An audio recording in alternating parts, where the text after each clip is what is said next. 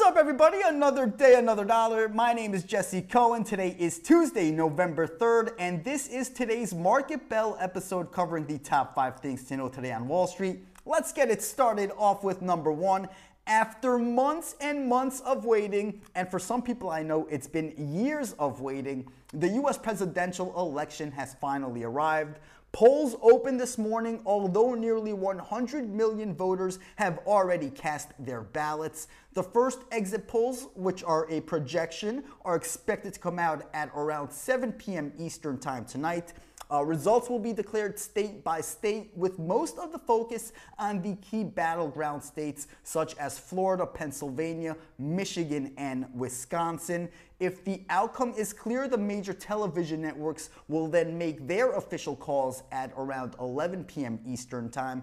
Democratic candidate, current, uh, Democratic candidate Joe Biden holds a lead over President Donald Trump in national polls, although races appear to be tightening in the key battleground states, and that could tip the election in favor of President uh, Trump. The biggest fear for markets is that we wake up on Wednesday with no clear winner and the election results still in doubt. That would likely lead to uncertainty and turbulence in, in markets in the days ahead. However, if there is a clear outcome and a quick concession by the loser, we can then see an election night relief rally similar to the one we saw in 2016, regardless of who the winner is. Head over to investing.com to stay up to date with the latest breaking news.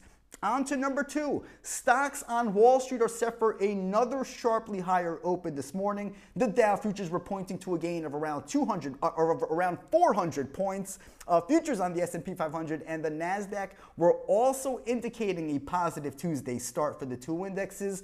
The pre-market moves come after stocks on Wall Street rallied on Monday with the Dow and S&P 500 both ending up more than 1%. On to number three. Tuesday's presidential election could have a dramatic effect on various stocks and sectors, as we've already witnessed in the run up to the big day. Uh, investors betting on a Biden administration uh, have fueled a rally in solar stocks, industrials, and small cap names in recent weeks. On the other hand, energy, material, and financial stocks are expected to benefit from a second term Trump administration. Just a heads up, folks, I'll highlight three election proof stocks that should do well regardless of a Trump or Biden win for my new weekly post. Uh, so stay tuned for that on investing.com either later today or early tomorrow. On to number four. There are just a few notable names reporting their latest quarterly results. Uh, as Wall Street's Q3 earnings season continues, Wayfair, Ferrari, as well as health sector names such as Humana and Bausch Health are all scheduled to report their uh, results ahead of the opening bell. After the close, we'll then see J- GW Pharmaceuticals and Prudential report their latest results. Head over to investing.com's earnings calendar to follow the latest releases.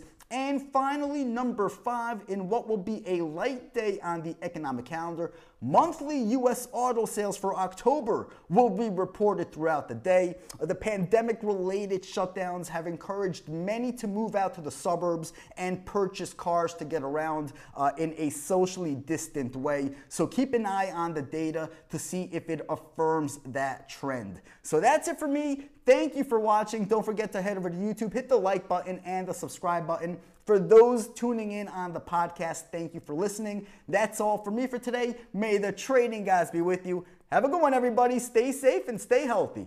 This podcast is meant for informational purposes only and should not be interpreted as financial advice, analysis, solicitation, or offer of any trading activity. All information is subject to change, and investing.com does not accept responsibility for any consequences whatsoever arising from the user's reliance on it. The views, information, and opinions that have been presented are those of the host only and may not reflect those of investing.com or any of its affiliates.